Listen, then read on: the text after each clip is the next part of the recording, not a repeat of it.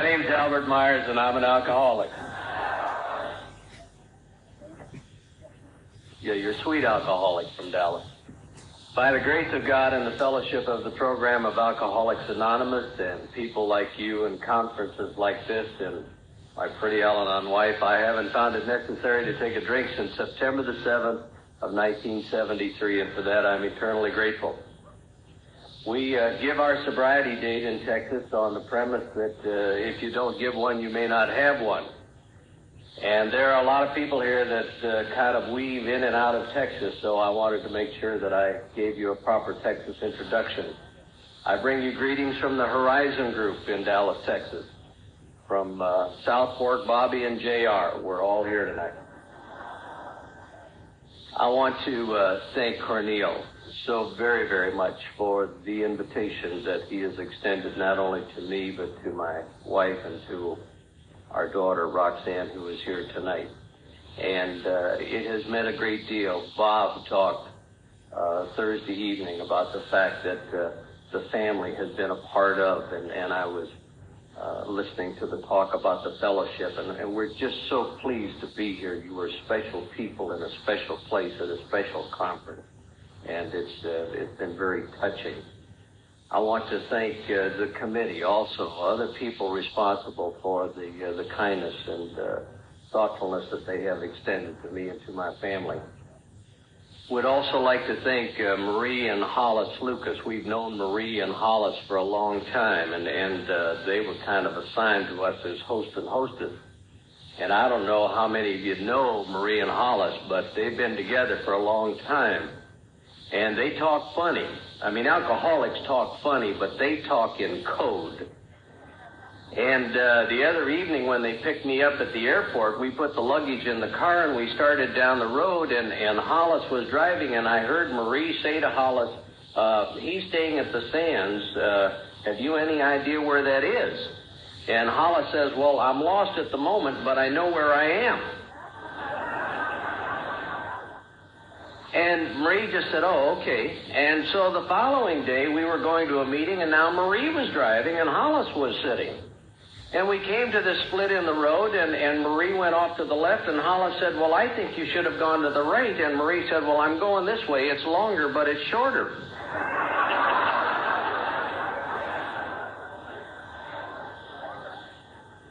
and the thing that really frightens me is I understood that.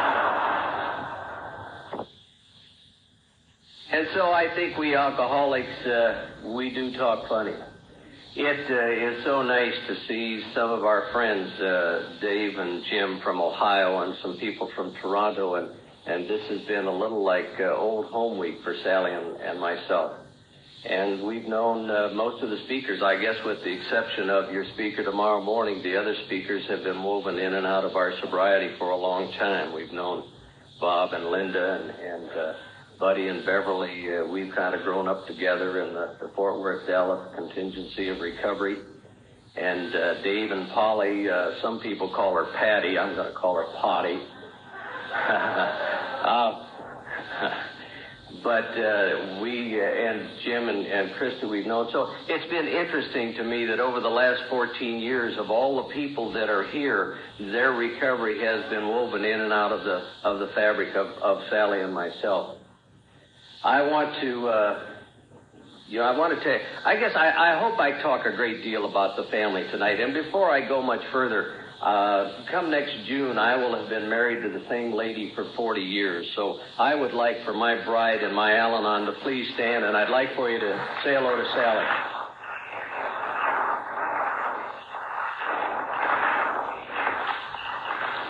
And next to her is the oldest of our four children and the love of my life and my only daughter, Roxanne.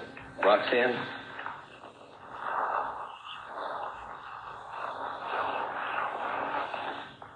I would just like to say before I forget that uh, Sally is not an Al Anon because she's married to a drunk or because she's married to an alcoholic. Uh, she's an Al Anon because she's very active in Al Anon. And and she goes to a lot of Al-Anon meetings and, and she participates in conferences. What have I done wrong? Nothing. Oh, okay. We got we got an announcement that Marshall Burns, his wife is sick out front this way, and would he please go there? Is that Mr. Burns there? And sometimes I think the, the Al-Anon gets identified as an Al-Anon because they're married to a drunk or an alcoholic, and that's just not so, because Sally brings the principles of Al-Anon into our home and into the recovery process of the family and into our, our love for each other and into our home, and I am forever grateful and will always be grateful to Al-Anon and the Al-Anon principle and the program. So that's just the way I feel about Al-Anon and family recovery. As far as I can remember, I probably have always been addicted to approval. I was addicted to approval a long time before I was ever addicted to alcohol. And uh, when you're addicted to approval, I think you're very easy to manipulate. And I think you do things that you don't want to do with people that you don't want to be with in places that you really don't want to go. And I think in time you become a second class citizen doing second class things with second class people in second class places. And the thing that I love most about the program of Alcoholics Anonymous is that it permits me to be a first class person doing first class things with first class people in first class places. And I love the feeling of the fellowship and the principles of the program of Alcoholics Anonymous. I remember that I did drink in uh, in high school and in college and in the service and and uh, I was in uh, the one that, that Lucas calls the big one, the WW2. That was that was my war. And I had taken basic trainings in Great Lakes in Chicago and had been shipped to a base in California called Camp Shoemaker. I had not been there very long, and we had a weekend liberty. And I remember two other fellows and myself were just going to hitchhike over to a small town called Hayward and party for the weekend, and then hitchhike back on Sunday. And I remember we started the party on Friday night, and then uh, Saturday I remember part of uh, of Saturday, and then all of a sudden it was Tuesday morning before I got back to the base.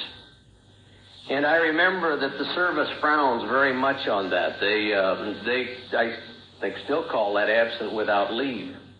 And I remember these shore patrolmen coming to the barracks and picking me up and putting me in the jeep and taking me over to the provost marshal and and uh, I was getting ready to be served a captain's mast. And one more time, somebody was talking to me about my behavior. The insidious thing about the disease of alcoholism is that it doesn't seem to show. The scar tissue of life doesn't show. The scar tissue of alcoholism doesn't seem to show up in our life. Yet it's there from a very early age, and it shows up in areas of insecurity and inadequacy, insufficient fund checks, uh, it shows in the, in the areas of DWIs, um, resignations, letters of reprimand, being fired. The scar tissue of alcohol is there from the very beginning, but we just don't seem to see it. I remember I had been served this captain's mast, and one more time this officer and responsible person was, was looking at my folder of behavior. And as we talked back and forth, I remember this man finally saying to me, just by any chance do you have a problem with drinking? And I thought up here in my mind, that's not possible. I'm 18 years old. I'm an Iowa farm boy, and there's a war on, and I'm away from my mother and my father, and, and there's 95,000 other sailors on this base. And if I could get back home and the war was over, I wouldn't feel the way I feel, and I wouldn't be afraid the way I'm afraid. And I was finally discharged from the service, and I went back to the University of Iowa in the fall of 1946.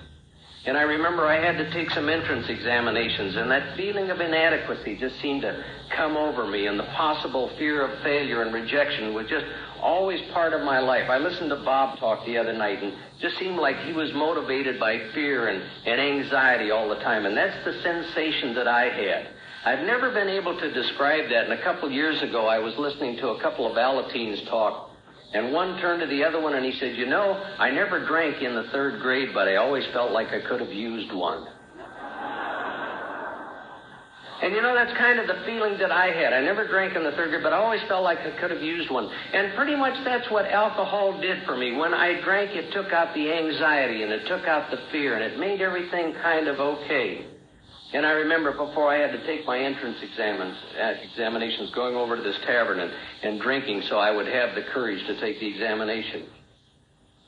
In January of 1947, I walked into a small Iowa tavern and on the campus of the University of Iowa, and I saw the girl that just stood up a few minutes ago, and I remember seeing her for the first time and looking at her and thinking she's just the most beautiful, striking woman that I had ever seen. And up here, my alcoholic mind said, you know, that should be mine. You know how alcoholics think when they see something that should be theirs, that should be mine. And I just had one problem. I was engaged to another girl at the time.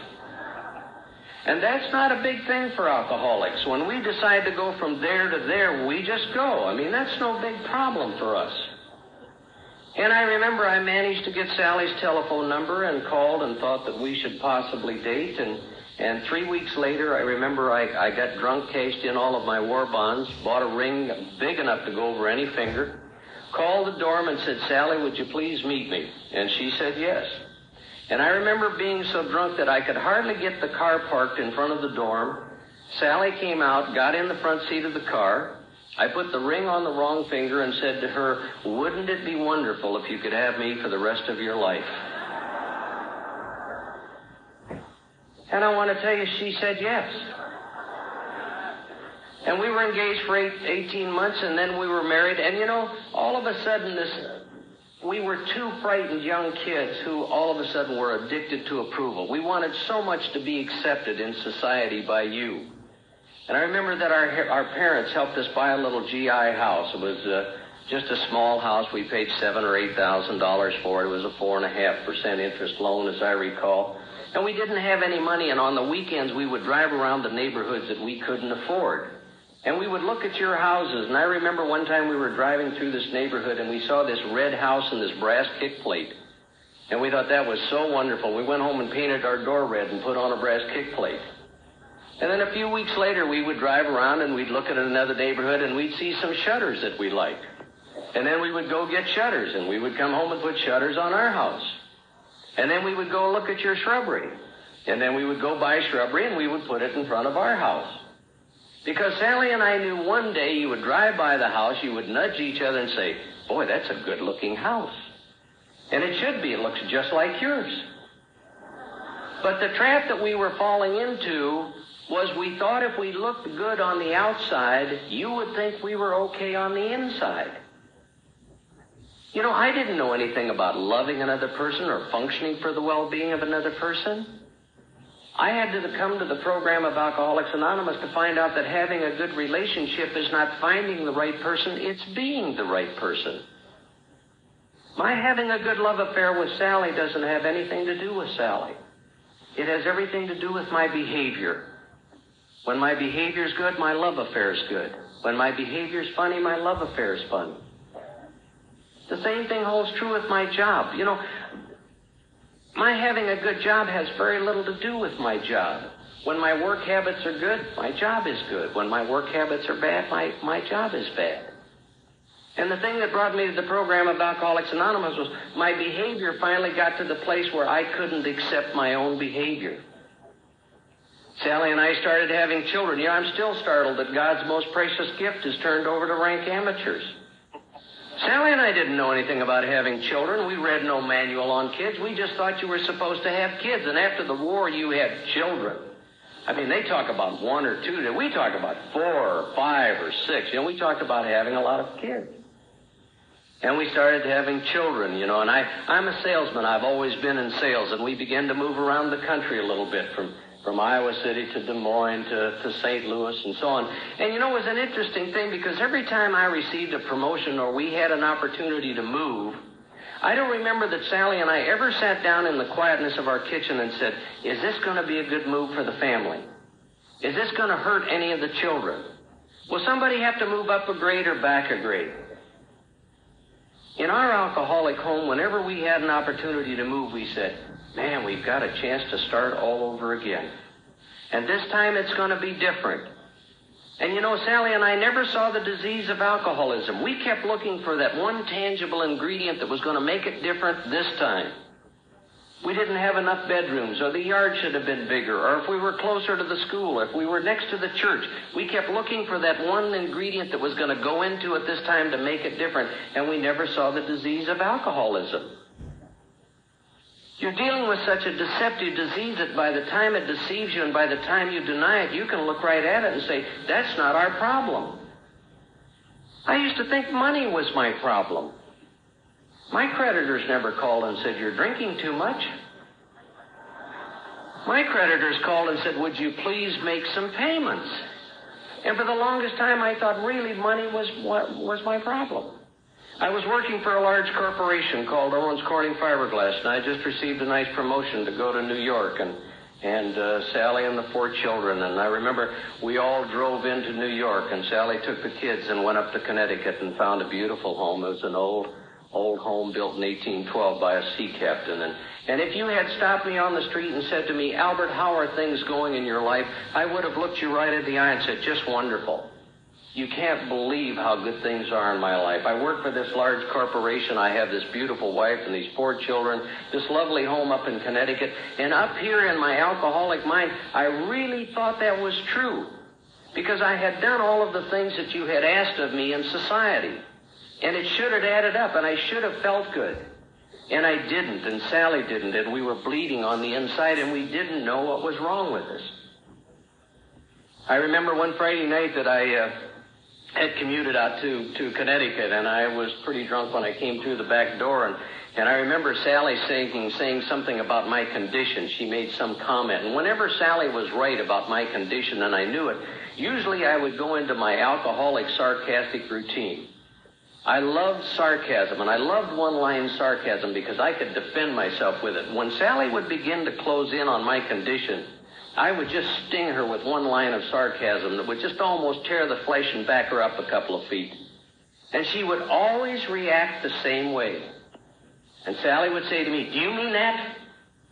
And I would say, Do I mean what? What you just said.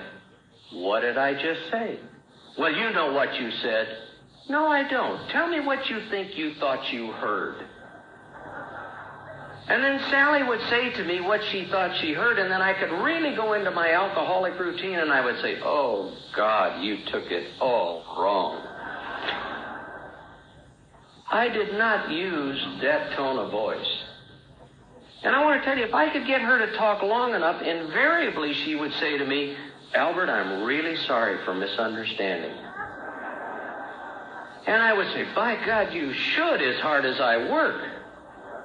Now, the insanity of that is we didn't do that once in a while. We did that week after week, month after month, year after year.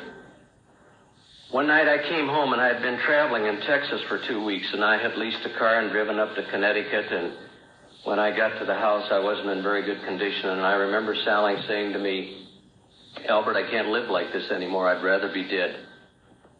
And there was something different about her look and the tone of her voice. And I remember saying to her, hey, look, it's been a long, tough week, and why don't we sleep on it, and in the morning it'll, it'll seem different to all of us. And I remember on this Saturday morning in Westport, Connecticut, the only lady that I've ever loved in my life took a razor blade from the top of our dresser and went to the master bath and was going to slit her wrists and make an attempt on her life. And I remember that I began to scream and said, My God, Sally, don't do that. Don't do that. Because if my drinking bothers you that much, I'll stop drinking. My God, Sally, don't kill yourself. And Roxy and the three boys were there while we were screaming and yelling at each other. I've been privileged to work with the, uh, the Alateens for a small part in my recovery. And I was working with a young boy by the name of Jack, and Jack was getting beat up on a regular basis. And uh, on Wednesday evenings, I would put Jack in my car and we'd go have a hamburger and just talk. And one Wednesday evening, he got in the car and I said, Jack, how are things going? And he said, they sound pretty good. And I said, what do you mean they sound pretty good? He said, well, they sound pretty good. He said, the disease of alcoholism has a sound to it. I said, you're kidding. He said, no. He said, Mr. Myers, I can put one foot in the house and determine the condition of the home immediately by the sound. There's either too much noise, or there's no noise at all, or there's yelling, or profanity, or sarcasm, or flesh hitting flesh, or furniture hitting furniture. Depending upon the sound that I hear, that's how I defend myself. If I hear the wrong sound, I go to my room and I turn the lights down and the stereo up and I try to get lost. Or he said, I try to find a friend that I think will understand and call and visit. Or if the pain gets too much, I just back out on the street because there's less pain on the street than there is in the home.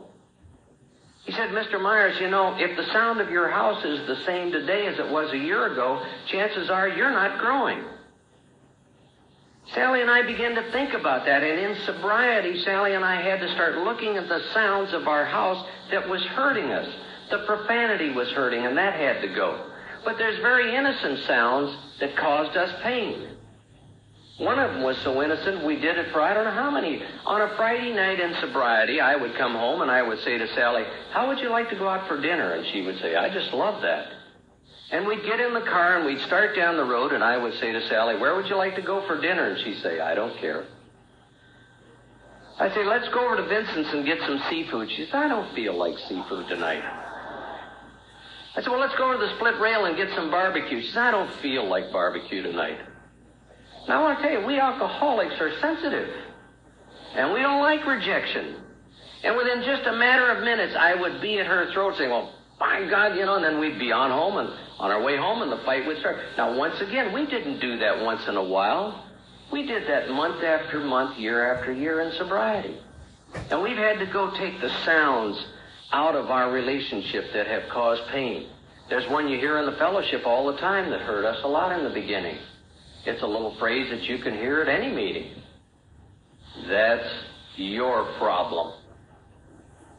And early in sobriety, one night, Sally at the dinner table, and we were discussing them, and she said to me, and that's your problem. Alcoholics are not permitted to get angry. We just kind of get even. And so I just put it up there, and I waited, and I waited, and I waited. And sure enough, you know, she finally did it. She forgot. And I said, and that's your problem. Now, I want to tell you something. Sobriety has not altered my thinking all that much.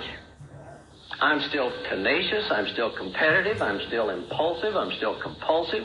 Sally hates to send me to the grocery store for a quart of milk. Not too long ago, I went for a quart of milk, and I came home, and Sally said, How much was the milk? And I said, $30.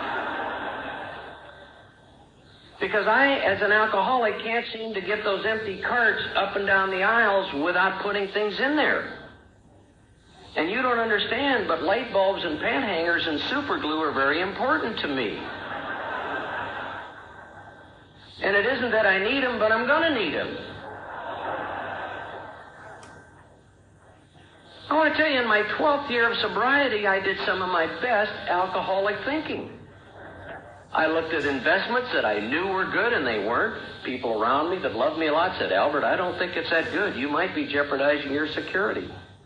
I got hooked up with personalities in sobriety that weren't too compatible. People around me said, gee, I don't think you have anything in common. And I thought, oh, if you knew how wonderful I am, you wouldn't say that to me. In AA Comes of Age, I think it's Dr. Tiebout that says, regardless of our veteran status in the program of Alcoholics Anonymous, at any time the disease of alcoholism can return. And normally it's in the form of halotosis. And I want to tell you, I was doing some strange things in sobriety, and I had reason to be up in Prince Albert, Canada. And I was talking to Cease, and I said, Cease, I'm doing some crazy things in sobriety. And he said, Albert, talk to me a little bit about that. And we talked for a while, and all of a sudden, C said to me, he said, Albert, it isn't that you're doing anything wrong. It's that you're not doing some things at all. I said, what does that mean, Cease? He said, well, you remember when we first came into the program of Alcoholics Anonymous, and we were all beat up? You know, we got very serious about the program and we didn't get very serious about the personality. I said, You bet. He said, Well, in time we start to get serious about the personality and we don't get as serious about the program. He said, I bet you don't read your 24 hour book anymore every day. He said, I bet you don't read pages 86 and 87 in the big book anymore every day. He said, I bet you don't pray the way you used to. I bet you don't meditate the way you used to. He said, I'd be even willing to bet that you don't support your home group the way you used to. And I want to tell you, Cease just went down the line and kept nicking my heart one at a time. And I forgot to protect the thing that was protecting me. And thank God for the old timer that's around here that can come to a youngster like myself and say, hey, this is where you are. You need to get back to the basics of the program of Alcoholics Anonymous. And I am forever grateful for the people that have gone in front of me. Interesting thing about it is Sally and I knew about the program of Alcoholics Anonymous. Her father came into the program in 1952. And he had 25 years of continuous sobriety before he passed away some 10 or 11 years ago. We knew what the program of Alcoholics Anonymous could do. As a matter of fact, when I finally made it in 1973, I said to Dad, I said, My God, Dad, why didn't you talk to me about my drinking? I took all the things that you loved the most in your life. And I took your daughter, and I took your love, and I took your money, and I took everything that I could get, and not once did you ever talk to me about my drinking. And this marvelous man with his just piercing blue eyes just looked at me and said so softly, you would have resented it so much coming from me that it would have ruined the opportunity for the right person to reach you. And God made us all different, so we need each other. If He made us all the same, one of us wouldn't be necessary. And more than that, He's gifted each one of us with the ability to touch one other human being that nobody else can touch. And I'm willing to bet that each one of you are here tonight in this room because one other human being had the ability to reach in and touch you deeper than all the rest. I want to tell you, Sally took her best shot for 26 years. And she had some other people take their best shot. And one morning in a halfway house in Shreveport, Louisiana, a man I'd never seen before in my life said, You don't have to hurt anymore if you don't want to hurt anymore. And I haven't had a drink since. Don't you know Sally went crazy the first 24 hours trying to figure out what he must have said? I managed to get my arms around Sally that morning when she was attempting to take her life, and, and I remember we drug her out into the bedroom and we took her to a psychiatrist. We always took her to a psychiatrist. Somehow we figured out if we could get her fixed, I wouldn't drink so much. And we agreed that whatever the psychiatrist told us we would do. And I remember at the end of this period of time, the three of us sat down and we put together this plan. And he said, Now, your real problem is you're Iowa farm kids and you're back here in New England and you're out of your element. And if you go back to Iowa and be near family and school and church and friends, and Albert, you don't travel so much, it will be okay. And I want to tell you, we put this all down on paper, just like you were building a house. And we never put the disease of alcoholism in there. Sally never called me an alcoholic. We went back to Iowa City, which was my home in the right part of town, bought the right house, and I became pretty much of a periodic drunk. It isn't that I didn't drink every day, but every once in a while, and I can't tell you why, I would just get up and go to work and go to lunch and have a meeting, and somebody would say, Let's go to Chicago, and I would say, Terrific, sounds good to me. And I would go on these two and three and four day drunks, periodic drunks. There used to be a fellow by the name of Bob White down at Lake Whitney in Texas that said if you go on periodic drunks like that often enough, they will show up in your living room. And he said, I'm going to call them they because I don't know where they come from. And they show up when you need them the least. And I had been on this four day drunk, and sure enough, they were in the living room. And they said to me, You need to go to the alcohol and psychiatric clinic at the University of Iowa. And when alcoholics finally get cornered and the evidence becomes so tangible that you can't wiggle anymore, you begin to say funny things like, okay. And I remember on a Monday morning at the University of Iowa Psychiatric Hospital that a man was talking to me about my drinking, and he said, Albert, when you drink anymore, you hurt people. And I said, yes, I do. And he said, when you drink anymore, you get in all kinds of trouble. And I said, that too. He said, let me tell you a little something about alcoholism. He said, There are people that are allergic to strawberries. When they eat them, they break out in a rash. Your problem is when you get an ounce of alcohol in you, you have hives of the brain. I said, God, John, I'm allergic to alcohol. He said, That's right. And you need to talk to a man from Alcoholics Anonymous and you need to go to an AA meeting. And I want to tell you, in 1967, a man who is now dead by the name of Gil Voss did exactly what it tells you to do in the big book of Alcoholics Anonymous, working with others. And he told me what had happened to him and the shame and the guilt and the degradation and the divorces and the separations and the bankruptcies. And it was a terrible story. And I kept thinking, that hasn't happened to me. That hasn't happened to me. That hasn't happened to me. I remember I got home that evening and I told Sally, I said, my God, you should have heard that story. It was terrible. I mean, if I ever get that bad, I'll join Alcoholics Anonymous.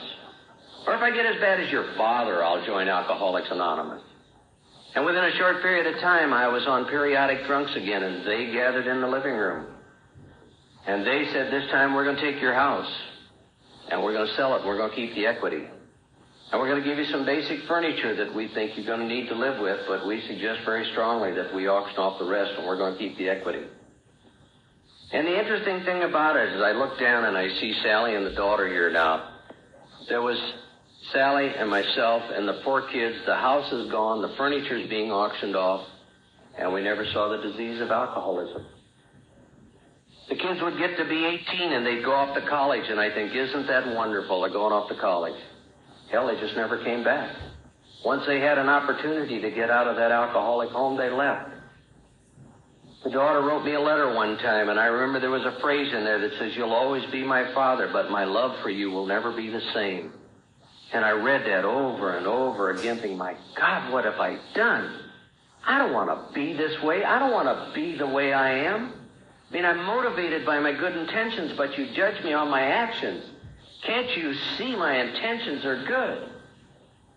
And the oldest son hit the campus in the late 60s at the University of Iowa. And it was a very rebellious time. And, and uh, he managed to get into some drugs and uh, into a marriage and child and divorce before he was 21. And into another relationship with child and no marriage. And I remember Sally and I would sit and we would talk thinking, what in the world is going on in our family? What is happening to us? And the middle son was kind of the quiet child that they seemed to talk about in ACA. It just seemed to me one morning I came to breakfast and he was gone.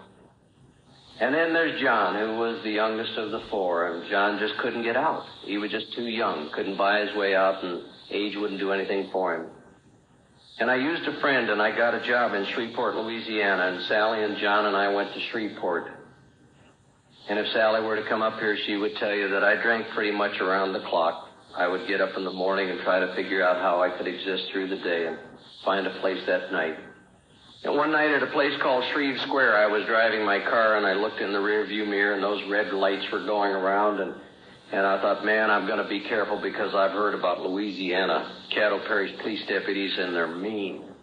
And I remember I just pulled this car over as gently as I could and I was going to be prepared for these policemen and they came around to the side of the car and I rolled the window down and they said, could we have your driver's license? And I said, sure. And I just handed it to them out the window and then I made a grave tactical error. I drove off and left them standing there.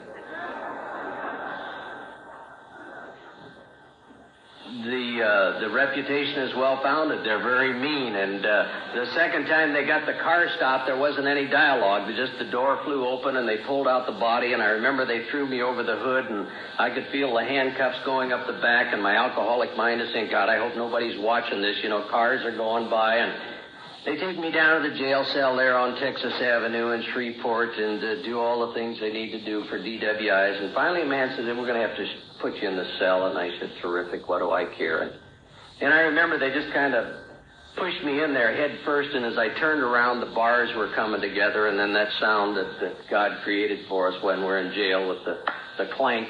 And for one second, I just kind of saw myself in New York in the glass building overlooking Central Park and to the jail cell in Shreveport, Louisiana, and I thought, man, I got a big problem. I got a big problem. And the man said you could make a call, and that almost scared me because people that had loved me for so long said, just don't call. We don't care. And being a good salesman, I called my best customer. I mean, that's what alcoholic salesmen do, and they're in jail. And Frank was not in the program. And I remember he came down and Frank said to me, hey, you know, I'll get you out of jail. When we got in the front seat of his car, I said, let's go get a six pack and straighten this out. And Frank turned to me and said, no, why don't you spend the night at my house and in the morning we'll try to figure out what to do with you. And the way he said that was so degrading and my insides were screaming, what do you mean try to figure out what to do with me? And I remember I was watching this large clock in his kitchen, and I didn't sleep much that night. And it got to be exactly six o'clock in the morning, and I called an Episcopal priest at Holy Cross Church in Shreveport, and I said, Father Paul, this is Albert, and I'm I'm in big trouble. And he said, Can you get down to the church? And I said, Yes, I can. And I got down there and we began to talk. And he said, Albert, I want you to go to this halfway house. It's called the Bridge House on Stoner Avenue. And there's a 74 year old retired electrical contractor over there that I think you can relate to. And I thought, God, how can I relate to a 74 year old retired electrical contractor in a halfway house? I'm an executive type guy. God, you know, and I just, I, but you know, when you're cornered, you say funny things like, okay. And, uh, on a Friday morning at 10:30, I walked down to this halfway house, and I remember I went in and I sat down at a long table about like this, and they sat me at the end, and there were three old guys there, and one of them said to me, "When did you have your last drink?" And I began to cry, and I was pounding the table, and I said, "I had my last drink last night, and I got $1,200 worth of hot checks, and the house is gone, and the furniture's gone, and three of the four kids are gone, and I'm about to get fired. They want to pick up the car, and Sally wants to leave, and one of the One said to me, Would you do anything to get sober? I said, God, I'll do anything. And this old guy said, Would you go to seven meetings in a row? Seven meetings in a row. Oh, and I turned around and I saw all of those slogans on the wall and I said, Hell, they're talking about Alcoholics Anonymous. I've seen those slogans in Sally's dad's house. And I began to get up out of this chair, and this marvelous old man put his arm around me, and he said, Albert, we need to go for a ride. He said, I have a friend at Schumpert Hospital that I want you to meet, and, and a nurse and a, and a nun over there by the name of Sister Germaine. And I want to tell you, it wasn't the 12 steps of Alcoholics Anonymous that I saw that morning printed somewhere. What I had was a man with the 12 steps carved in his life, and I knew he knew he was everything that I wasn't that morning. God, he was quiet and I was noisy. And he was calm and I was nervous. And I'd say, but the house is gone. He said, I understand. Yeah, but Sally and the kids want to leave. I, it's okay. Yeah, but God, I got these hot checks. It's all right. And no matter what I said that morning, the only thing the man ever said to me is, hey, it's, it's all right. It's okay. I understand. We got a way out. And I remember he put me in the front seat of the car and we started to drive towards this hospital. And Bill said to me, he said, You know, Albert, I never did quit drinking. And that's all he said. And I started thinking about that. And the priest was right. I can relate to this guy. And I love the cure. I don't know how he's doing that, but I love the cure. And we went over to the hospital and we talked to his friend. And on the way back to the halfway house, he did it to me one more time. He just set the hook. And he said, Albert, you know, I never did quit drinking. As a matter of fact, I may have a drink tomorrow. I said, Bill, how long have you been doing that? He said, What's that, Albert? I said, That not quit drinking. He said, 27 years, but I may have a drink tomorrow. But he said, Albert, you need to know nobody ever took my right to drink away from me. I don't know what I thought you were going to take away from me. We alcoholics have a hold of this rock and we're going to the bottom of the lake, and everybody around us is saying, Let go of the rock. And we're saying, Hell no, it's mine.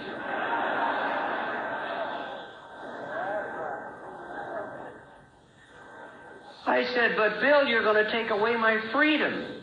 God, this pathetic glaze came over his face, and he said, Your freedom? He said, God, let's talk a little bit about freedom.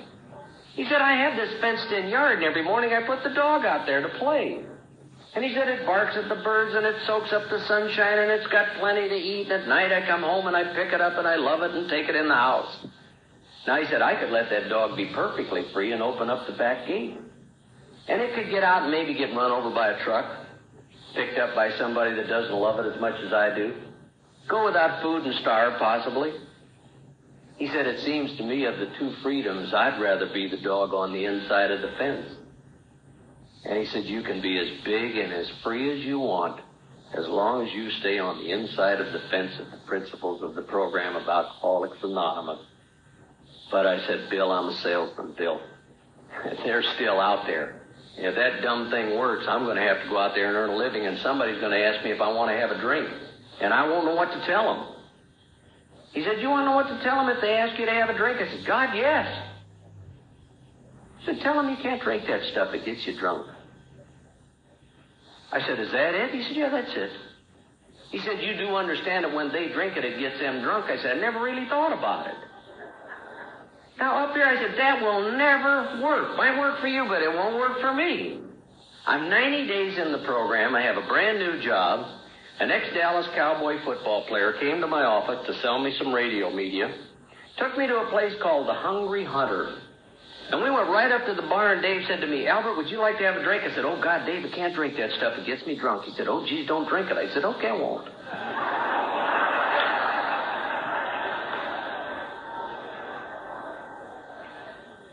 It just never dawned on me that honesty would really work. You know, when we read how it works in the first two paragraphs, there are three references to honesty. Those of us that don't make it are those that can't get completely honest with themselves in this simple program. In 11 different places in how it works, it has reference to honesty. And I've had to work with that right up until this very minute. Hoss, or, or Bill said to me, you'll be at this halfway house at 10.30 every morning, and we're going to start working on the steps. And I hadn't been there a morning, and Bill said, you can't travel anymore.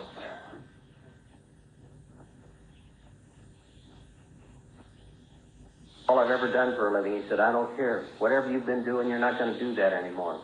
I said, what am I going to do? He said, you're going to sell used cars. I said, Bill, I've never sold used cars. He said, you're going to start. And I said, yes, sponsor. And I want to tell you, old Bill every day would come to the used car lot and he'd roll down the window and he'd say, you all right, Albert? And I'd say, yep, I'm just fine. And then one day Bill said to me, you got to get a sponsor that you can relate to on a daily basis. He said, there's a fellow that sells on the road for RCA and he stays sober. I said, you mean he travels on the road, sells for RCA and stays sober? He said, yeah. I said, I think he would be a good sponsor for you. You ever notice who we turn our life over to in the program of Alcoholics Anonymous? This fellow's name was Hoss Ross. And on a Tuesday night in Shreveport, Louisiana, at the Highland Group, I'm looking for a fellow by the name of Hoss Ross. And I told a couple of guys, I said, when Hoss comes in, let me know. And pretty soon they said, there he is.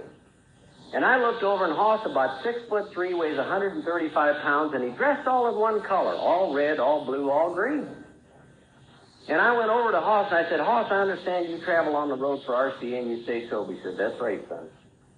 I said, I've also been told that you would be a real good sponsor for me. Would you be my sponsor? He said, I'd be honored. He said, you have one of them big books? I said, not of my own, all. He said, come with me. And I remember he got a big book that night, and he wrote in the cover of it, To a Long Life in the Fellowship, Hoss Ross. And he said, you have one of them cards, so we belong to this club? And I said, no, and he took me over, and we signed the card to the Highland Group that night, and I became part of. And I want to tell you, Hoss called me every single day. He'd call and say, what are you doing, son? I'd say nothing. He said, I'll be right over. God, that went on for about two weeks, and I told Sal, I said, I've made a mistake. I mean, I can't get rid of this guy. The Hoss called one night, he said, what are you doing, son? I said, Hoss, I'm busy. He said, good, I'll come do it with you. You know,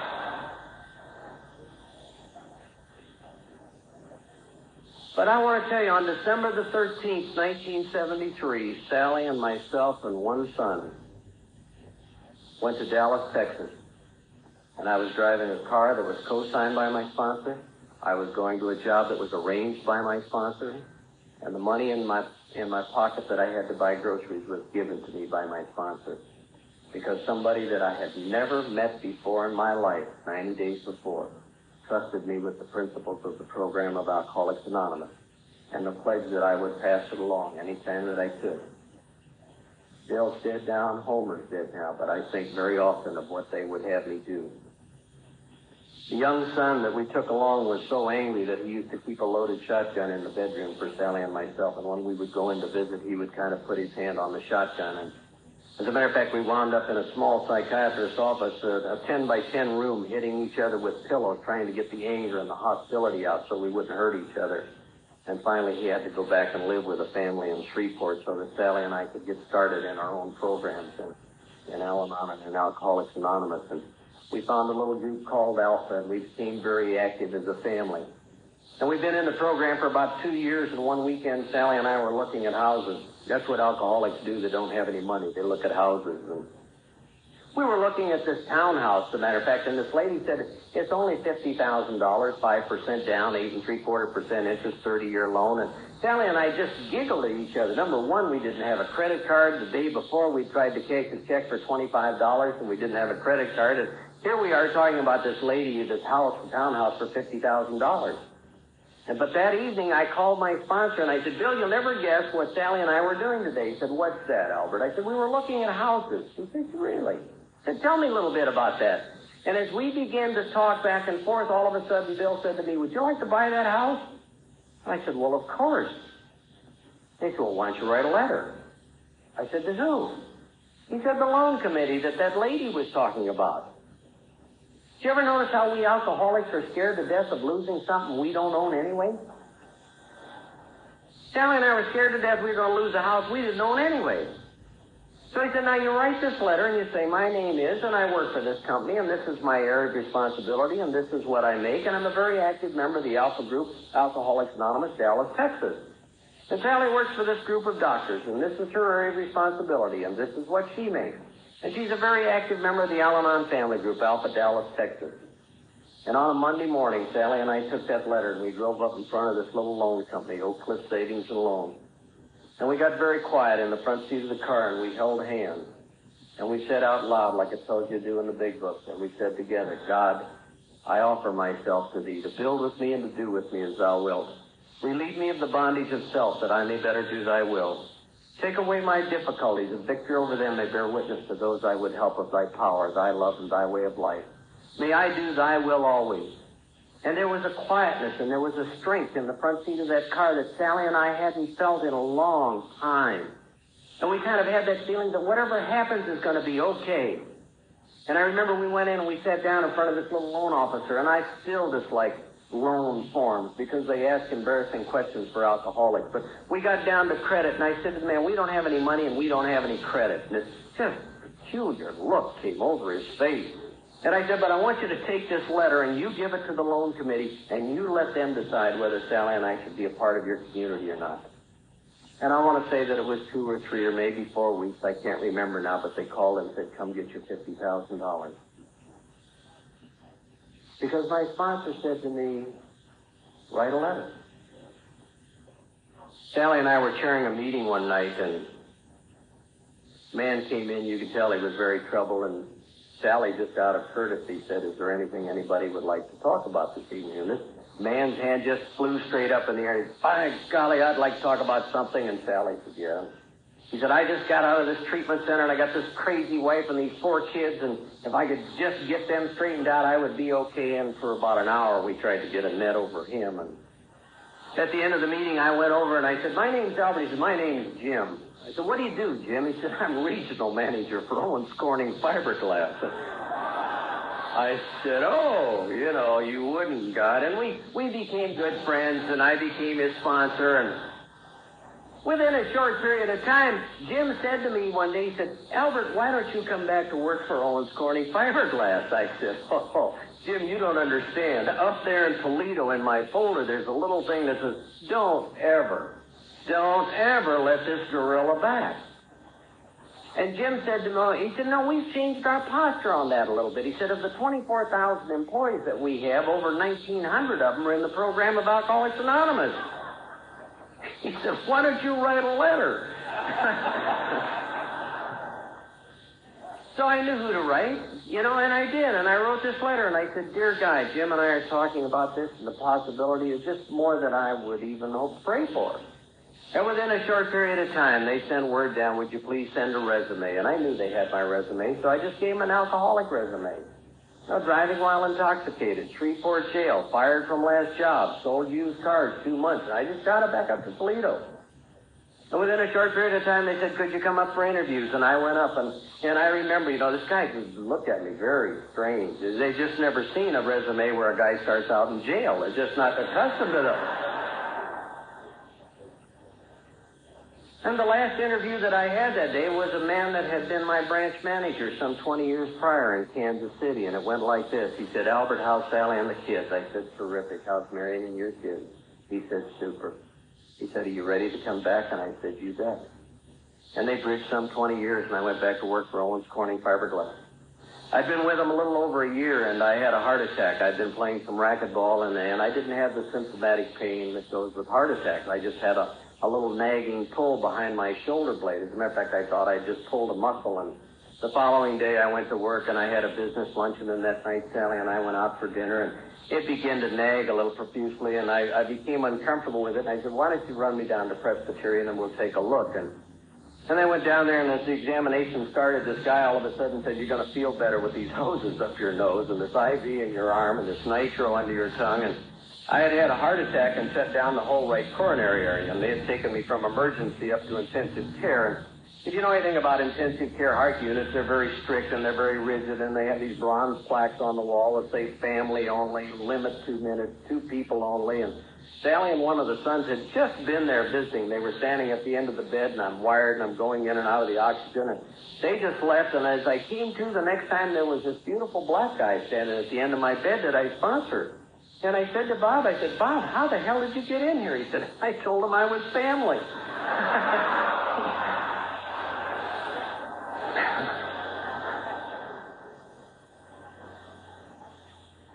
I said, what else did you tell him? He said, I told him you were my father.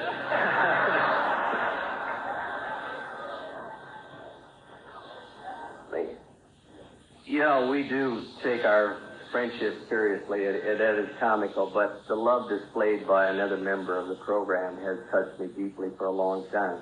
I had a second heart attack, and I also had no pain with it. It was just a routine examination, and they discovered more scar tissue and suggested strongly that I go to the cardiologist and uh, have an angiogram. So I met with the cardiologist, and he said, "You have a problem. You can't seem to monitor your disease." And I said, "Yeah, that's happened to me once before." And uh, so they did the angiogram and uh, said, "You really, uh, we think you need a triple bypass." And even then, alcoholics like to negotiate. I remember talking to the surgeon saying, "If I don't have the triple bypass," the man said, "Well, you'll die." I said, "Oh, okay." So. And, uh, you know, I, I've said this many times from the podium, and I don't advocate open heart surgery for an in-depth third step, but I want to tell you the night before open heart surgery, you will have a complete understanding that you're not running anything.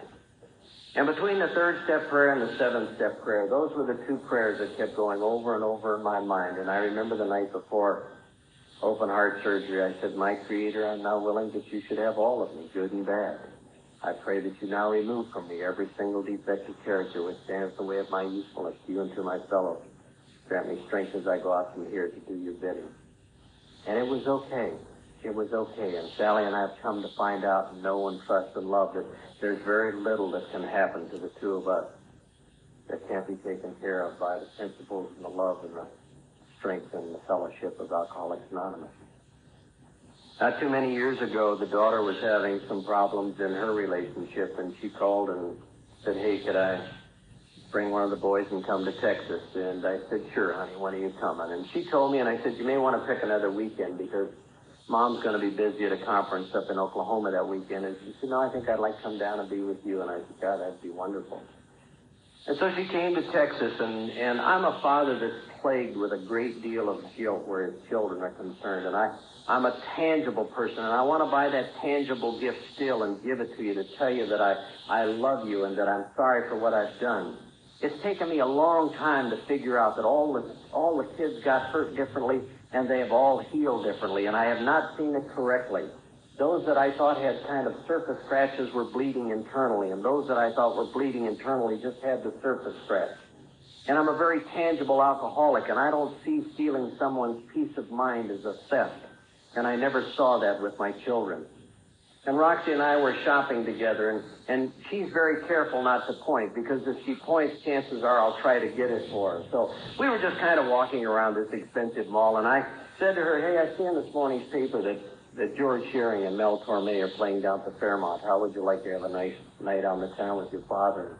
She said, I would just love that. And we made arrangements to sit with the, with the boy, and we got all gussied up and went down to the Fairmont Hotel, and the maitre d' took us to our table, and the band began to play, and I said to Roxy, hey, how would you like to dance? And she said, I would just love that. And I remember as we were dancing, just as I look down now and see her, and I hold her, and I remember she began to talk into my ear about, you're just the greatest dad in all the world. I just don't know anybody that's more wonderful than you. And this is such a special night. And don't you know the love that I had for the program of Alcoholics Anonymous that night? Because I didn't come to be a good father or to be a good husband or to be a good anything. I came to get the heat off and the pain out of my life. And you gave me a set of principles that made me a functioning human being. to my family and to my friends and to my community, and I will be forever grateful. And Roxy and I have a love and a relationship today with father and daughter that's just unsurpassed by anything I would have prayed for. The oldest son that uh, just had a difficult time. I can't tell you why Chuck had a difficult time. He just tough with relationships, and he would get in and out of jail. And and I remember they called one time from Austin, and he was in jail on two counts of criminal mischief. And then I hung up the phone. It was going to be two thousand dollars for the attorney, and I'm just ranting raving. I'm saying to Sally, "My God, he's 32 years old. When in the hell is he going to stay out of jail?" I mean, I didn't stay out till I was 46, but you know. And, but I'm a father that's plagued with a lot of guilt, and he's in jail, and I want to help. You know, I want to do the right thing, but I'm an enabler, and I almost crippled him. And a, a couple months later, they called, and he was in jail again on on account of criminal harassment, and uh, I forget it was five thousand dollars for this and that. And they put Chuck on the phone, and in the middle of the conversation, I can't tell you how I did this or why I did it, but somehow I just said, Chuck, I've had enough. I just don't want to play anymore. I love you like a rainbow, but I just don't want to play anymore. And I don't know how you got in jail, and I don't know how you're going to get out. And I remember I put the phone down so quietly, and I put the phone down, and God, my heart was broken, and I couldn't think, and I didn't know who to call, and I couldn't get it on. And I called an Al-Anon, and I said, Hey, this is Albert, and God, I've just said no to my son for the first time in 12 years, and my heart is broken. And she said, Of course it is. You're a father, but you got to work the steps. I said, Hell, I know the steps. She said, Yeah, but you're not working the steps. She said, You got to admit out loud that you're powerless over your son and he makes your life unmanageable. And I want to tell you, I had intellectualized that a thousand times and I had not done it in my heart. And I said out loud that morning, I'm powerless over Chuck and he makes my life unmanageable.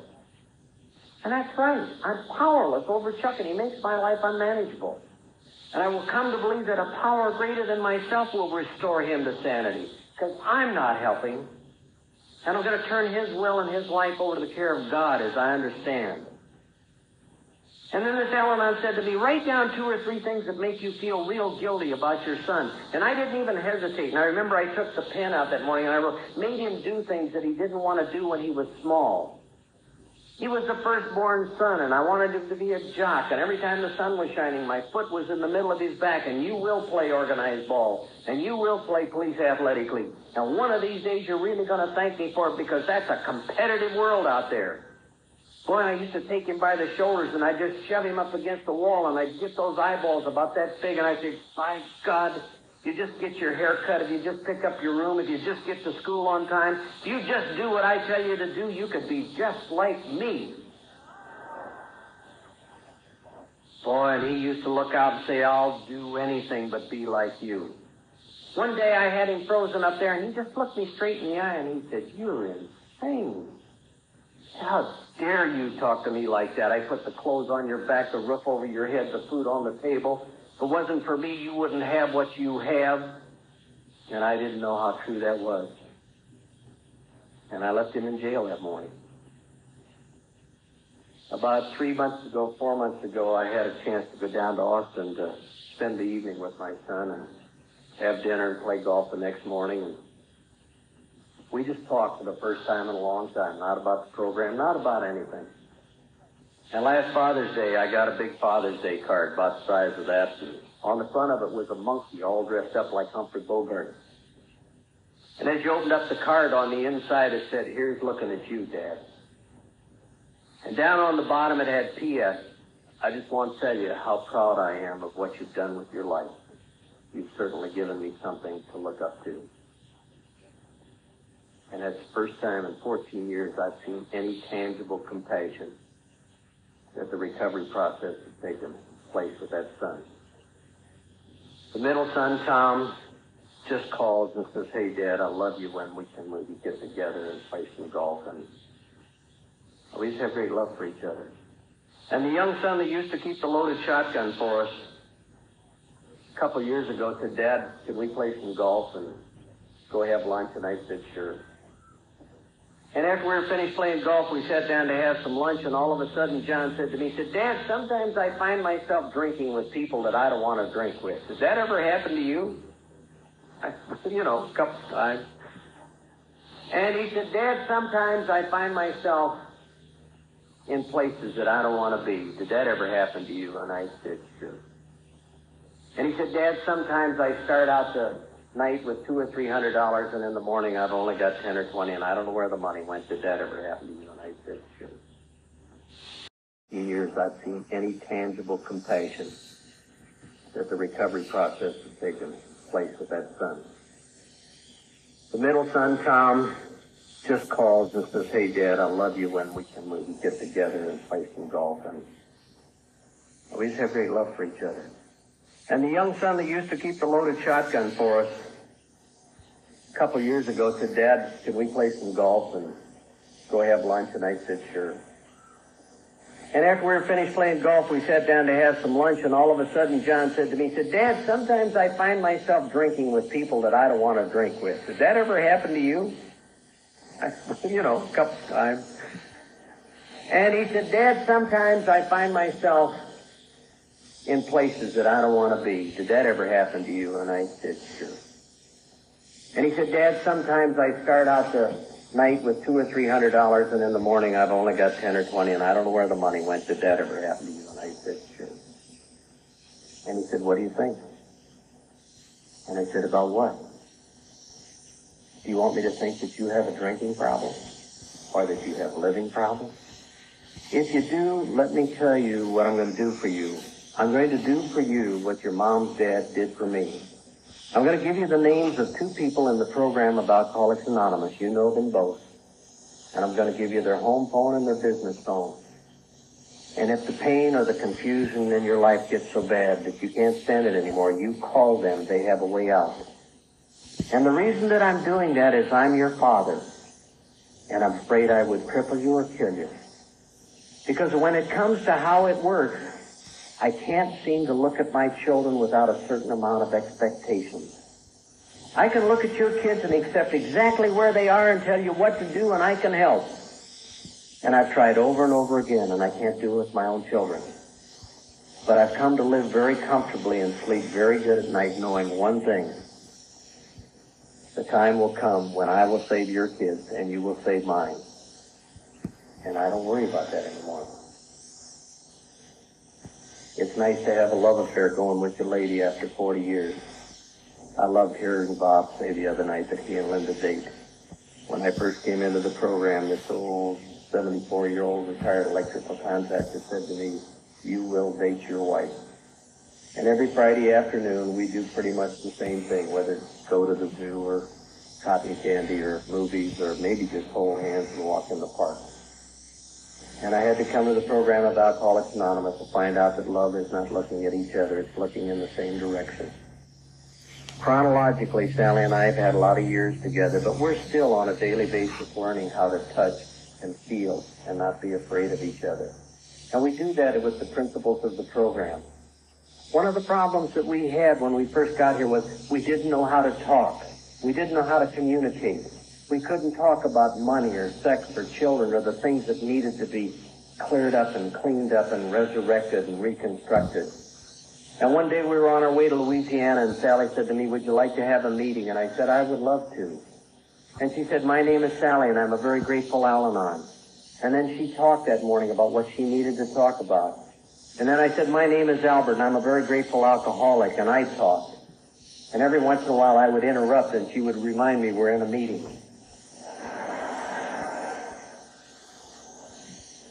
And to this very day, when we need to talk about something that's sensitive, be it money or sex or children or whatever it is, Sally and I will say, hey, I need to have a meeting, and she will say, my name is. There's a story about a little boy named Teddy who wasn't retarded, he was just slow. And Teddy was the brunt of a lot of jokes and laughter from the other kids and a lot of hurt. And one day Teddy went to school and the teacher said, I'm going to give you all an assignment. I'm going to give you a little carton, a little container, and I want you to go find something that was created by God that's beautiful. And so each of the children took their carton and their container and they left and one by one they came back the following day and the teacher began to call on them one at a time and she called on Jane and Jane brought up her container and they opened it up and on the inside was a butterfly and the teacher said only God could have created something that beautiful.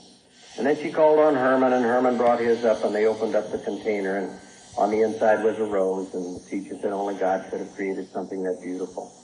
And then she called on Teddy and Teddy brought his up and they opened it up, the teacher opened it up, and it was empty, and all the kids began to laugh. And the teacher said to Teddy, Teddy, I don't understand. You were to have brought something that was created by God that's beautiful. And Teddy looked at the teacher and said, the most beautiful thing that I know of was the resurrection, and that came from an empty tomb. And so sometimes I think God reduces us to nothing before he uses us. I think the alcoholic is the resurrected living dead. I think there's a little piece of white velvet on the inside of each one of us that even God doesn't permit us to soil. I think there comes a time when he looks down and says, boy, I gotta get Albert out of the race. He is not doing well. For the new people that are here, I would like to tell you this. If you were to give me a piece of paper and say, Albert, write down all the things that you've lost because you're a member of Alcoholics Anonymous, I would have to put nothing on the paper. If you were to say to me, write down all the things that you've lost because you've said your name is Albert Myers and you're an alcoholic, I could put nothing on the paper. But if you were to say to me, Albert, write down all the things that you've lost before you got to the program of Alcoholics Anonymous, I would be here for a long, long time. I want to thank you once again for permitting me the privilege to be a part of your fellowship by the sea. It's just an unbelievably nice thing in my life. And I'm sure if Sally and Roxanne and the other children could come up here and they could see what I see and feel what I would feel, what I feel, they would tell you what I'm about to tell you. We're very grateful that you've given us our life back. We're very privileged to be in your presence. And we love you very, very much, and we thank you for having us. Thank you, Cornell.